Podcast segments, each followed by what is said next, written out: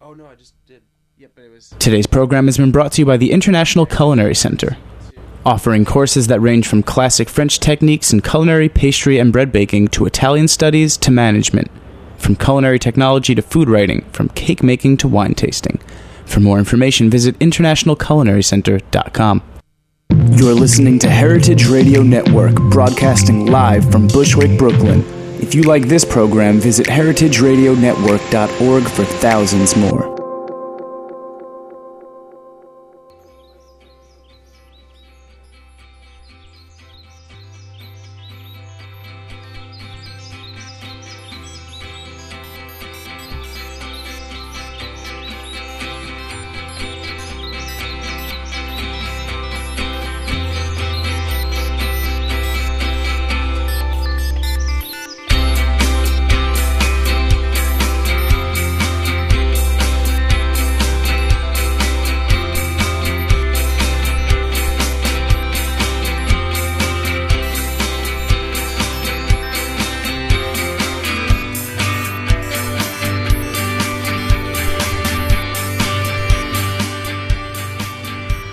Hello, welcome to We Dig Plants on the Heritage Radio Network. I'm Alice Marcus Krieg, And I'm Carmen DeVito. and today is our 100th show. Woo! 100. Thank you, thank you very much. Thank you, studio audience. Thank you, studio audience. Congratulations. Thank It's- you, Jack. It's our 10th year in business, and this is our 100th show. So, Carmen and I, independent of one another, made a list of our top 100 things that we love about gardening and horticulture. and some of our favorite shows and favorite people. Yeah, so it's kind of a recap. of yeah of our experience here and our experience with horticulture. It's winter. We're kind of in a reflective mood, you know. Yep. And I was saying to Alice um, earlier, I was try- when I was trying to put together the list, and like Alice said, we didn't share it with each other because we didn't want to taint the results, Right. You know. and I realized that I wanted to.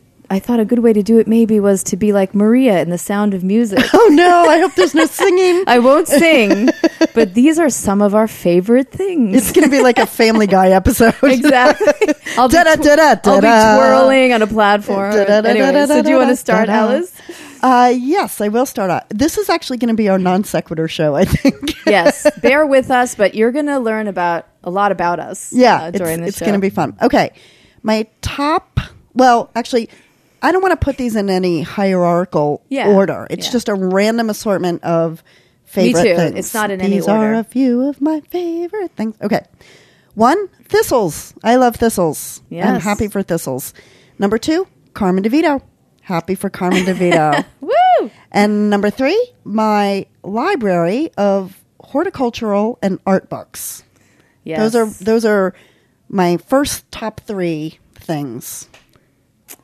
Take it away, Carmen. Okay. Well, mine was very plant heavy. I know I'm going to geek out on the plants a little bit. Um, but I No, pla- you never do that. I never. Either that or compost. Um, but their plants are what made me fall in love with horticulture, Mm-hmm. you know? And I s- had to really kind of narrow it down because the list was so massive. But I have to say, begonias, you know, that's the Victorian lady in me. Any kind of begonia, I love. And dahlias. Yeah, Dahlias, if I could be dahlias are on my list dahlias too. are. They're, they're, they have to be in every garden i think you know Carmen, tighten up your corset. that's right and and smell the dahlia and then also papyrus and jasmine Yes, so i can pretend that winter's never coming exactly. and like it is very shortly we're on the heels of it so those are those are up there Okay, uh, abstract landscape paintings. That's very inspirational to me. The National Arboretum in Washington D.C. because I used to take tours there as a little kid, and that's when I fell in love with azaleas and the like kaleidoscope of azalea color. And while we're on the subject of places, I was incredibly inspired by this um, 16th century garden or park uh, called Bomarzo. I've told Alice, I've spoken about it many times to Alice. Mm-hmm. It's one of the most phenomenal places on earth. And when I, after I went to go see it, I, I it really redefined what a garden could be, you know, and sort of by contrast, and not very far from there, in north of Rome, is the Villa Lante, which is the most baroque and Water. classical, Yep. you know, including water and grottos and mosses and plane trees. That's, you know, that's another place that I found incredibly inspiring and sort of reinvigorating, you know. The first place of inspiration for me was a spot of lawn in suburban Northern Virginia. This was kind of my where I like cut my teeth. It was I think circa 1974 and it was really my first attempt and success at growing and designing because there was this abandoned nasty plot of land that didn't have any grass growing on it and I took it over and that was my introduction and my first love and I was successful at it and I grew the best patch of grass ever right there. Yeah, I think your dad's pretty proud of you. Yeah. That patch of grass turned into. exactly. um, yeah. Um, I kind of correspondingly, I love to work with kids and plants. Kids by themselves, I don't really like them that much. but Um, Carmen, you and I had that motto, no kids in the garden.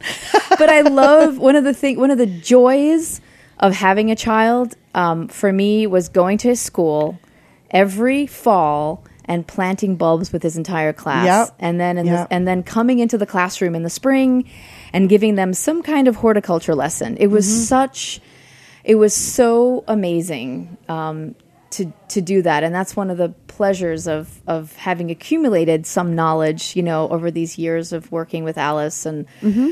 to share that with a new and you know because sometimes you get bored and you know you you know the basics and Right. so you kind of like You ignore just you just flow through them yeah so quickly. Right. so but to see a young person be excited Mm-hmm. about a bulb and to know that in four months time after they planted it they're going to see this gorgeous tall tulip and they did that and that know? work ethic of, of instilling like if And you do this now And then patience, this will know. happen in the future yeah so that's one of my favorite things about horticulture well correspondingly then i need to thank if we're doing a, a countdown of favorite things mary riley smith my Yeah. first real garden job uh, she's a garden designer here in the city Mm-hmm. and her garden at the cooper hewitt museum um, which was a wonderful relationship um, and friendship. Mary riley smith Yeah, And and the- and, and the- Tony Smith and the Hort Society of New York. We have to shout out to the Horticultural Society, that venerable, more than a hundred year old institution. Yep, where Uh, Carmen and I met. yeah. and secretly devised our plan for groundworks. That's right. and Alice, Alice is the one, um, along with Scott Appel, who made me feel so welcome there. You know, Alice told me where the staples were, um, and was- and First day. I had such a lost look on my face. She's like, "You need supplies for your desk, don't you? Let me show you where the supply closet is." Here's And the Staples book. Good luck. and that yes, and that's when I was like, okay, because I was like such a lost lamb there, you know. And Scott Appel, who believed in me and encouraged me from the minute he met me when we were before, you know, At Smith and Smith and Hawken. Hawken. He and I both worked there, and he encouraged me to start lecturing and to, to start sharing. He's the one that got me the interview Yeah. at the Horticultural Society. He's been on the show numerous times. yeah. So those of you who listen are familiar with who he is. He's been he I describe him as my horticultural mentor. Yeah. You know. I wish I wish you could all see Scott too because he's right out of the 19th century. Yes, he is. he's such a plant explorer, so to speak. Um, number nine on my list is my first public private built library project that I did, which was in Ocean Hill, Brownsville. And what's remarkable about that is it's not too far from the studio where we sit right now in in uh, Bushwick. That's but this, right. This garden was installed the year Biggie Smalls died. So every time I hear Biggie, Biggie, Biggie, can't see? I think of like grading and planting and maintaining that garden in Ocean Hill, Brownsville. and that was a challenge. That People was. didn't want Alice really broke broke ground on a lot of levels, no pun intended. She broke ground in the garden. She broke ground with the program because those libraries were the buildings were designed Yeah, the benefaction the never allowed never allowed for for, gardens. Yet there was usually some outdoor space. It was a, on a plot of land. Yeah, right. and these are was- the Andrew Carnegie built libraries. Yeah, and they were beautiful historic buildings. They were, Mm-hmm. uh, and they needed to have that that additional touch. Yeah, You know that Alice yeah. brought. Alice did everything. You know, fundraised, dug the bulbs, everything know. but build the building. yeah. And she also had to, you know, on some days. Uh, clean up after the residents Yeah. who didn't always take very good care of the gardens. Well, in know? that vein, I'd like to thank and I'm very thankful for all my gardening friends Pam Ito from the Yeah. Hort Society, Monica Hanneman from the Hort Society, Sweet Carmen from the Hort Society, Tasha Eichensayer, who's now with National Geo. That's right. Um, Allie Fox, our current head gardener, Roland Triska, one of our great gardeners, Alex Norelli, Kyle Cook, etc. All of our gardening Yeah, people panorama. people that uh, that have um, that every day work with us and allow us to make the time to be on the radio. Yeah. and allow us to step away from the day to day things and stretch. Yeah, and grow and learn. ourselves Right. and learn and teach us things. the you community. know? Yeah. a community of gardeners. Um, well, lest we go too far from the plant kingdom, I'm going to list some plants I love. Yes. Um, I love passion vines, passiflora, and I love blood red camellias. I'm going to tell you which one to get so that you can copy me. Okay. Oh my God. Um, it's Greensboro red. Okay. That's the one you need to get because it's the hottest red. I love, like Alice, I love pink azaleas, but only in the south. I don't think I've ever planted No. one in the north. no. I love Cornus Golden Prairie Fire because my husband's from Kansas and I like to have a little patch of prairie, you know, to remember his heritage. Um, and I love hydrangea Ayesha and Little Lime for being kind of the surprising hydrangea that you don't expect in terms of color and shape. So those, if you cho- choose those plants, you won't be disappointed. They'll they'll be really special. Okay. And I'll continue the list with milkweed is one of my favorite favorite plants because of the butterfly and monarch migration. Yeah.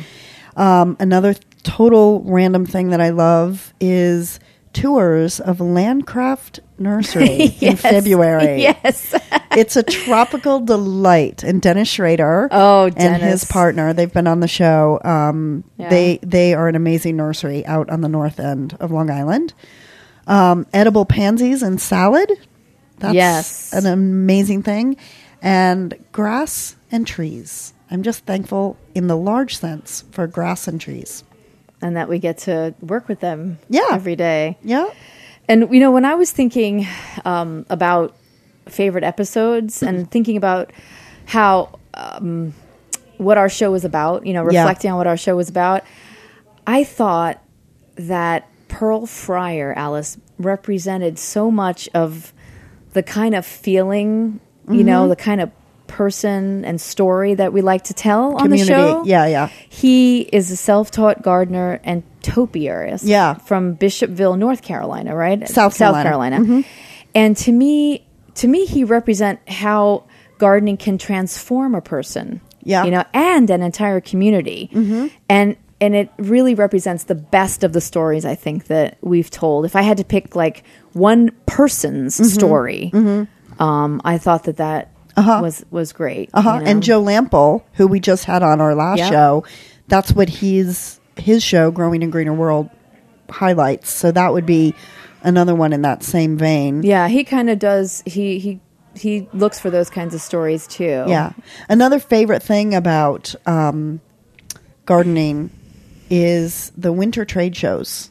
yes. MANTS, which is the Mid Atlantic show Yes. um, in Baltimore. Yeah. The San Francisco Flower Show is really amazing. The Boston show. Carmen and I go to these in the winter just to reflect and kind of see what the trends are and see what's new. And then it's fun to come back and report to all of you listeners what is What's new, and exciting. Yeah, and we get to um, we get to be around a lot of men in flannel, and that's really hot as well. And I'd also like to say, speaking of men in flannel, Jack is producing our show. Yay! Jack, the producer, I'm thankful for him. And He uh, believed in us when we walked in and said, "Hey, we want to do a gardening." we said, show." "Hey, here's a shovel. Can we do a Actually, show?" actually, I have to I have to retell this story now that you're giving me the. Up. And first of all, I'm not wearing flannel, but that's okay.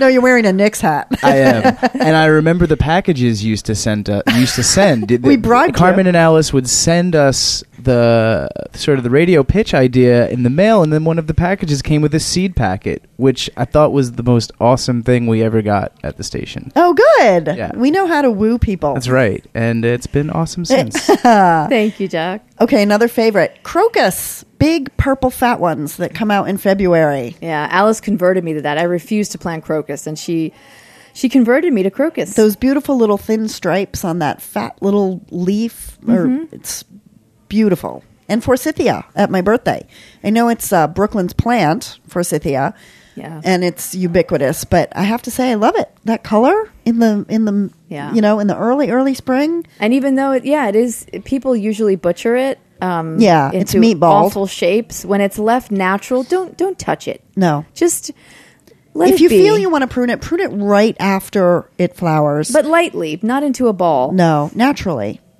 And my, another favorite thing, and this is getting a little beyond the ornamental plant world, but it's still plant, is seaweed sculptures that Carmen and I made together in Cape Cod with my brother. Oh my god, that was one of yes. our fun, Yeah. like Earl. That was Hurricane Earl. Hurricane. Earl, and we made seaweed sculptures that were huge. Yeah, after that big hurricane. It was so fun to work with plants. yeah, in, that vein. aquatic plant. That reminds me, we have not done an aquatic plant No, show. We- that's a we good. need to do that. Well, that'll be 101 shows. Yes, Alice and I rented a little. First of all, we we went shopping for food for like a month before we're like, we're gonna eat for in our for our five day vacation. then we went there. We'd hardly touched any of the food. We were like on the beach constantly, or hiking, or going to We're pottery. really sounding like partners in a different sense now. and a lot of pottery, pottery trail. okay, back to the list. Uh, plants, right? Um, Okay, here's another badass thing that I've done with Carmen. Closing a street to crane soil Yeah. to the upper echelon of a roof six stories up. to create a garden. That is a fun, fun, fun Yeah. task. And moving that thirty-five thousand pounds of soil Yeah. in six hours. Yep. That was really That was impressive. And another favorite thing dirt in my bra at the end of the day. And mulch too. How awesome is that? And- Some people yes. would say that's disgusting, but they would not be my friends. No, it, and it feels really good when you get it out of your bra. it feels re- when you come home and take a shower and the lather is brown. That's actually really, really refreshing. When you fall into bed because you're so exhausted and you've you feel satisfied at the end of the day. That's what I love Yeah. about gardening. When you walk, when you're working in Manhattan, and And then you get a subway seat on the on the ride home because nobody wants to sit next to you. or you have to go to a restaurant at lunch and you look like a homeless person because you're so filthy. and you're carrying your pr- your pruners on the subway and you look like a psycho. yeah, nobody messes with you, and you have big loppers between your legs. Um, Okay. Another favorite thing, the burpee seed catalog. yeah, The artwork in that catalog Yeah. is amazing. Yeah, and I have to say, um, the um, the uh, White Flower Farm catalog, we've had them on the show. Um, I always, in my early early career, they were kind of inspiring to me. Those pictures, those gardens. I hadn't made very many sophisticated gardens yet, Uh-huh. and I was still learning. And I would plaster up, you know, pages from their catalog as. Inspiration. it was inspiration board. Um, next to your Shaun Cassidy poster. that's right. no, actually, I didn't like him. Who did I like? Leif Garrett. Um, no, I liked Mel Gibson, Mad Max. Um, but I I loved I loved their language. It was it was not just a plant. They were not just selling plants. They were selling an entire vision. Yes. You know, Yes. of things. And Yeah. Alice and I, I think, really apply that with our clients. We're not just going in and contracting, we're creating worlds for people, Mm-hmm. you know? Mm-hmm. And I think that that's part of the reason that we've been successful, you know? Absolutely. Because we give, we give people, we inspire people now. It's kind of, you know, come around full circle. Yeah. You know? Another favorite gardening activity is drinking water from a hose or spraying your head off Yeah. with a hose water because you're so hot on a rooftop. yeah. That's one of my favorite moments. yeah. I hate coiling the hose. Yeah, I hate that too. That's what we have assistants for. I never want to do that again. Okay, and number 25, and then we'll take a break for me. It's something we can't do anymore because of licensing, but I loved curating music to our Hort shows. Yeah. Yeah. But we have good new music now that we're learning about. Yeah. So let's take it away and go to a break. Stay tuned. We'll, there'll be more when we come back.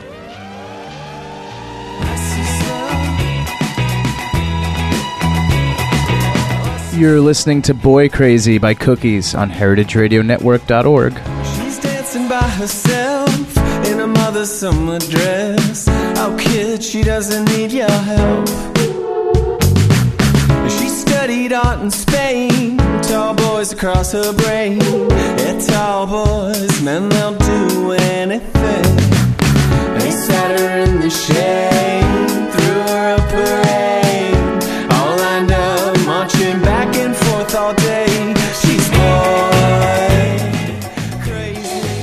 International Culinary Center is a proud sponsor.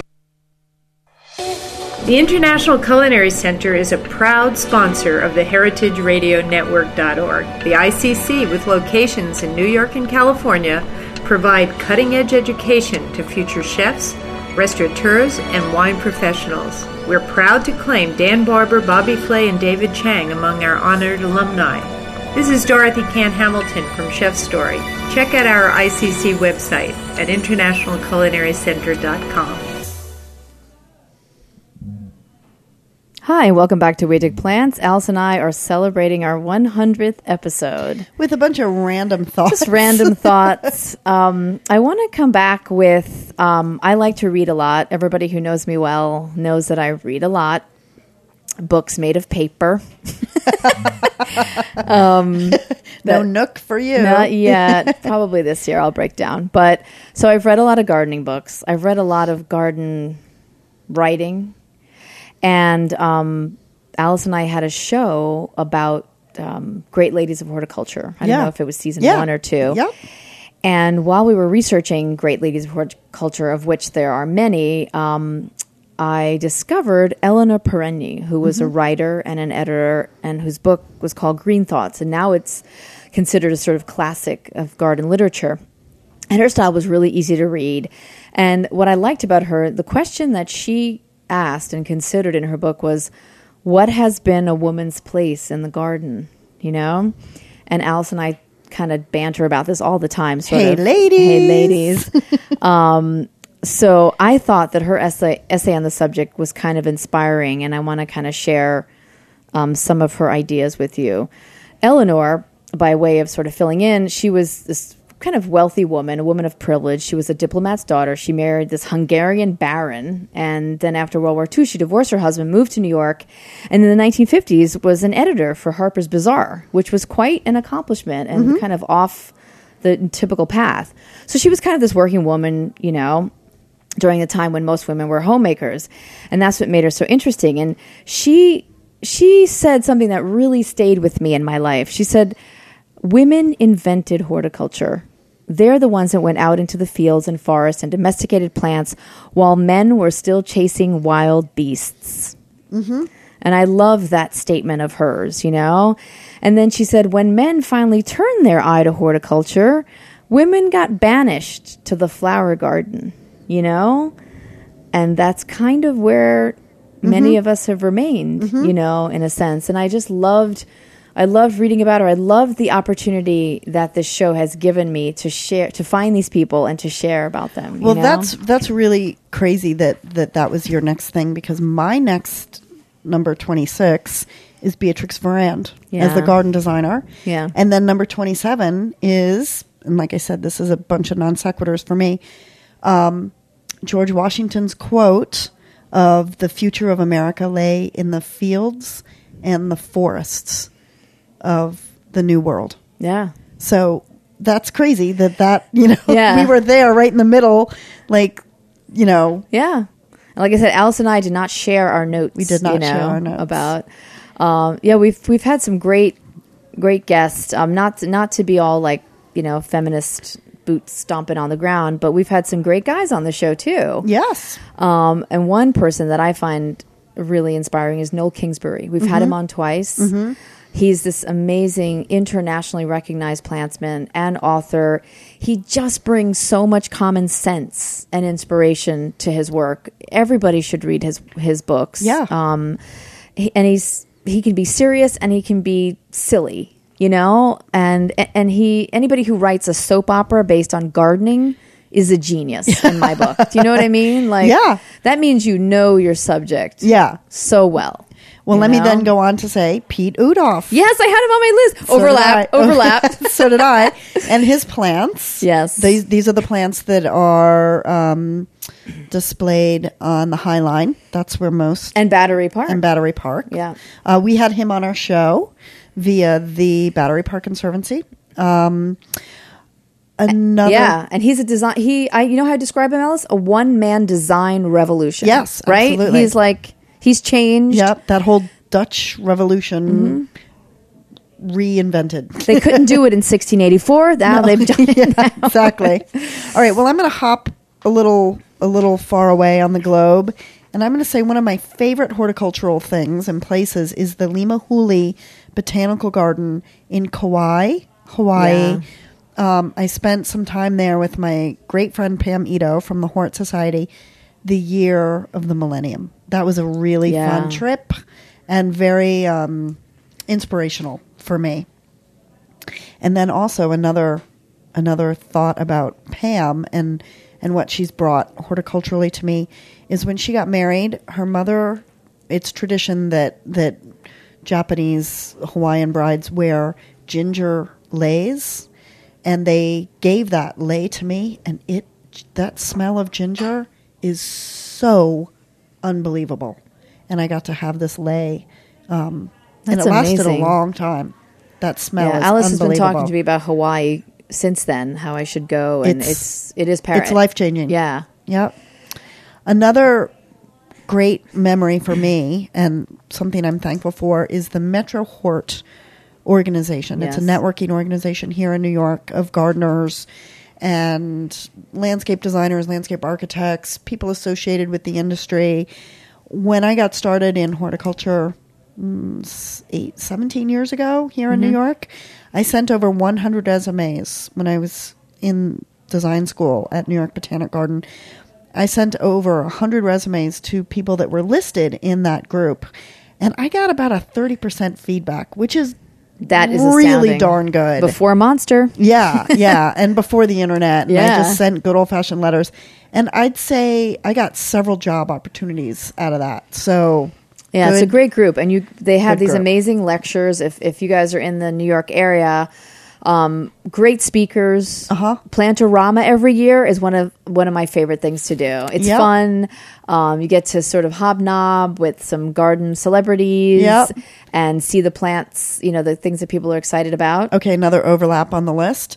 Uh, Plantorama. Yes, One of my favorite things is going to Plantorama in January at the Brooklyn Botanic Garden, and you get to see this amazing witch hazel border Yeah. of Arnold's Promise and Jelena. And there's just this huge hedge Mm-hmm. that's probably mm, 30, 40 feet long of Yeah. this it, of this display, and it's one of my favorite things. And we go whether there's a foot of snow on the ground Yeah. or, you know, we've gone some winters where it was like balmy and some winters when it was awful. And my favorite thing to do, as well as, you know, to sort of go to lectures and hang out with, with our buds, is to to go into the um, the tropical house in the winter Yeah, yeah. and and to go into the Brooklyn Botanic Gardens desert house. breathe in that humidity. Yeah, it feels so good. Um, because I'm pretty sure that I suffer from seasonal affective disorder. Yeah, like I yeah. really miss the light. Well, I think know? also, I mean, what we keep kind of talking about is how there is a community of, of people involved in horticulture in New York City, which is in itself such a weird niche because Yeah. we're not talking financial markets, we're not talking advertising, we're not talking, you know, Fifth Avenue, we're not Or talking fashion. PR, fashion, we're not talking all the like traditional New York industry things. We're talking food, we're talking horticulture, we're talking community, people, Gardens. and it's all right here in New York, and that's what Heritage Radio is all about. And people don't when people when we tell people from out of town what we do, they're like, "Where do you garden?" Yeah. you know. Yeah. And the thing is, there are so many places to garden here Yeah, if yeah. you want to. Yeah. you know, personally or collectively. Right. I mean, one of my favorite things when I moved to New York and I was feeling a little lost is going to the farmers market at Union Square. It was like all of a sudden there's this network of people that are all like minded, you know? And then you get to buy a tomato and bite into it, and all of a sudden you're transported. You're not on a sweaty street corner, you know? You're Yeah. like in the middle of a field. You know, Yeah. eating this like delicious, wet, juicy little sunshine. Morsel, Yeah, yeah. Know. It's amazing. And you know, back then it was less. Not that many people are doing it. CSAs are extremely big right now, and Right. restaurant. What do they call restaurant? SA, RSAs, Yeah, right? yeah. Um, I belonged to one on the Lower East Side 20 years ago. Uh-huh. And it was amazing. I mean, Yep. the farmer would come from New Jersey. We would meet at the community center, um, and he would bring. You know, sometimes we'd be irritated because he had like a really weird assortment of things, and you had to be really or, creative. or too much like kale. Oh, too much kale, one potato, one tomato, you know. But it was a way to meet people. Horticulture brought us together. Right. And we also, um, before the Lower East Side was completely developed, there were some community gardens, and I had a small plot with chickens. with chickens and I grew a few things. Yeah, You know, yeah. and it and it made me happy. And my very first garden was there in the Lower East Side on my rooftop. I didn't have much money. I used plastic grow pots, I, Yeah. but I had pots of sunshine. I had Yeah. sunflowers, I had echinacea, and I remember some of my one of my most fond memories is me up on the roof. You know, when you have like a small, uh, dark apartment in New York, you Yeah. crave some outdoor space, And you would haul the you I'd would haul- the hose Yes. up the flight of stairs From my right? kitchen from your kitchen sink. and I would li- and I had a little lounge chair and a piece of astroturf, and then the kids in the projects overhead would be like yelling, "Hey lady, hey lady," you know, Hey, lady. hey lady, what you doing? What you doing? And that's like such a great New York memory for Yeah, me, you yeah, know. yeah. What are you growing? Well, actually, I was thinking also about New York and horticulture, and I was thinking about my dear friend from the Queens Botanical Garden, Susan Lacerte. We had her here on the Yeah. show. That was a great show. She wrote a book all about uh, public garden management, and, and I looked up that book because I wanted to get a quote from her. Gardens are places of pleasure, spiritual connection, and expression of social value. And I think that really sums up gardening for me in the city and and and even in the country like what a garden does and the community and the people that galvanize around that i think it's it's it's a great world it's a great initiative for us and Yeah. to that end i'm very thankful for new york botanic garden and for Yeah. brooklyn botanic garden as places of resource that we have at our fingertips Yeah, that somebody had the foresight more than hundred years ago to set aside that space. Uh-huh. You know. Here's And- another great another great quote that I got. Um, according to this is from a historic gardening book that I have uh, about New World early Mm-hmm. American gardens, colonial gardens. According to English law, in the vacant style, he that hath taketh possession of it and bestoweth culture and husbandry on it owns it, which I think is a great uh, ideology. And husbandry. Husbandry. Husbandry. Yeah. Which leads me to one of one of my favorite things about plants is that they have sex in the open. Okay? They're not shy about it. Nope. Speaking of husbandry, um, and we had a great guest a while back. I think it was this earlier this year um, on the sex life of plants. Yep. because as humans we're a lot more private about it you know we had um uh and we had paula gross with um she was the assistant director of the botanical gardens at the university of north carolina in charlotte. And she talked about some of the weird ways that plants mate Yeah, yeah, you know yeah. and some of the weird ways that they try to attract um pollinators. It makes you know teenagers seem mild and by comparison you know they'll just do anything to get pollinated and that was a fun that was a really fun episode that stuck with me I wish you somebody would make a rap video about that. i'll get my son on it he likes to write sexy raps One of my other favorite plants, Davidia involucrata. yes They're such amazing, beautiful specimens. They really look like butterflies. Yes. You know, in the open air, um, kind of hovering amongst the trees. they call it the, flower, handkerchief the tree handkerchief right it's tree. got these big white um E. H. Wilson discovered it. Yeah, and we had show about about what was one of our earliest shows was Yeah. the Plant Explorers, and he was hunting for that specific thing. Yes. you know, Yeah. um, he and you know I love that era of horticulture too, the 18th and 19th century, when people would invest Uh-huh. so much. You know, nurseries and governments would invest. Countries were founded on yeah, it. in let's go out there. Let's see what's out there. Uh huh. You know? Yep. That's what I. That's how I like to think of myself. Let's see what's out Out there. there.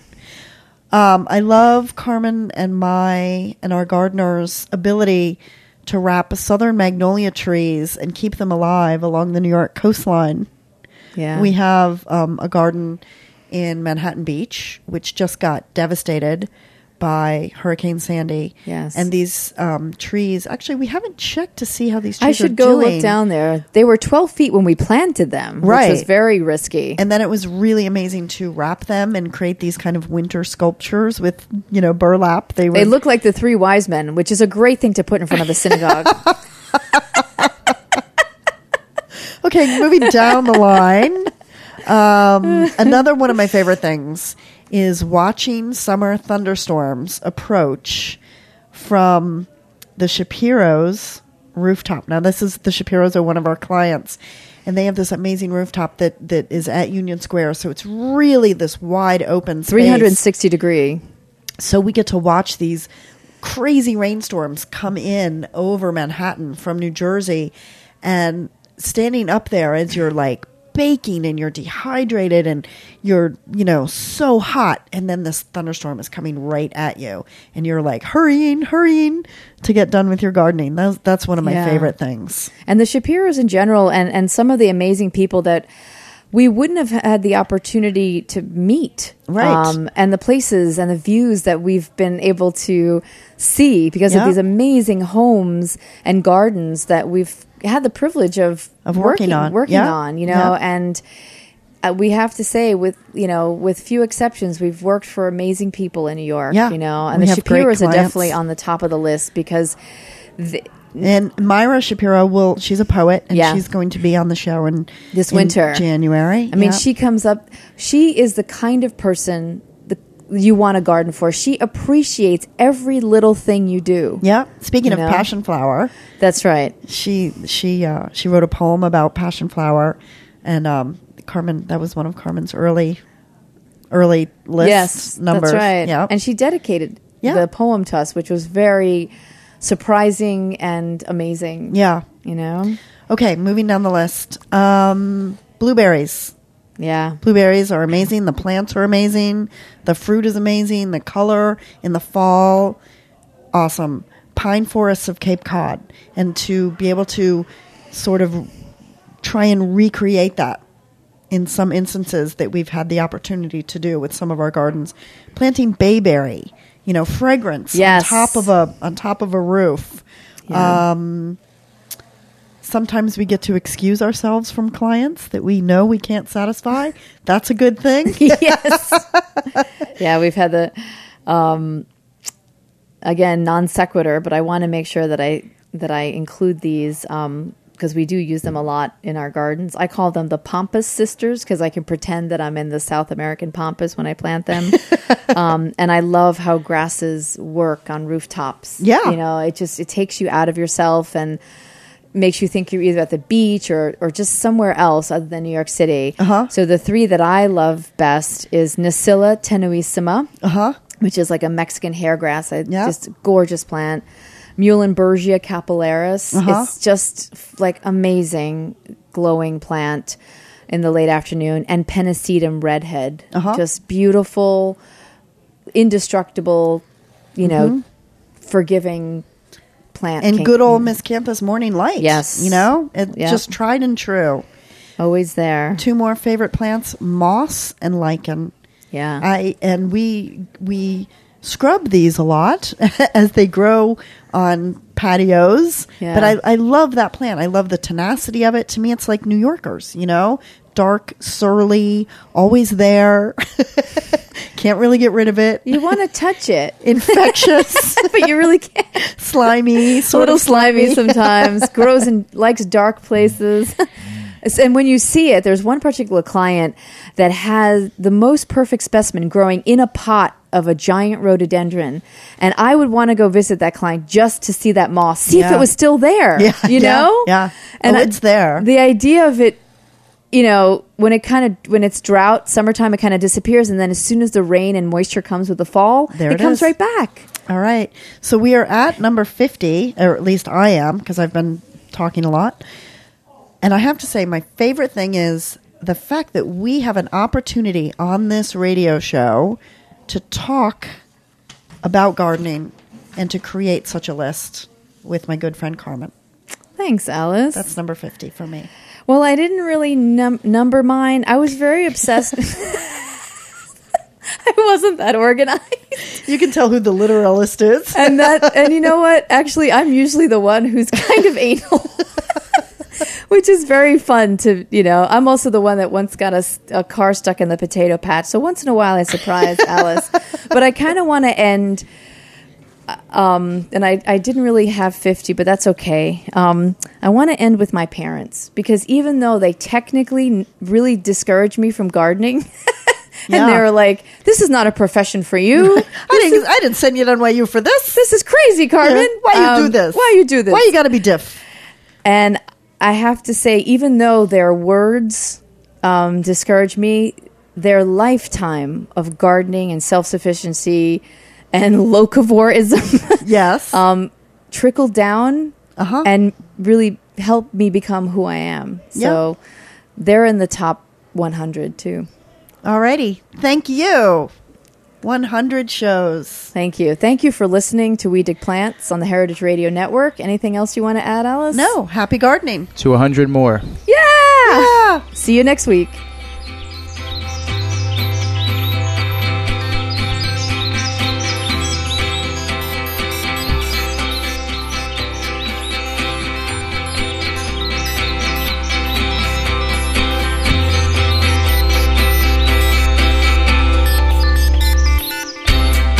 Thanks for listening to this program on heritageradionetwork.org. You can find all of our archived programs on our website or as podcasts in the iTunes Store by searching Heritage Radio Network. You can like us on Facebook and follow us on Twitter at heritage underscore radio. You can email us questions at any time at info at heritageradionetwork.org.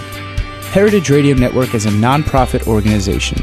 To donate and become a member, visit our website today. Thanks for listening.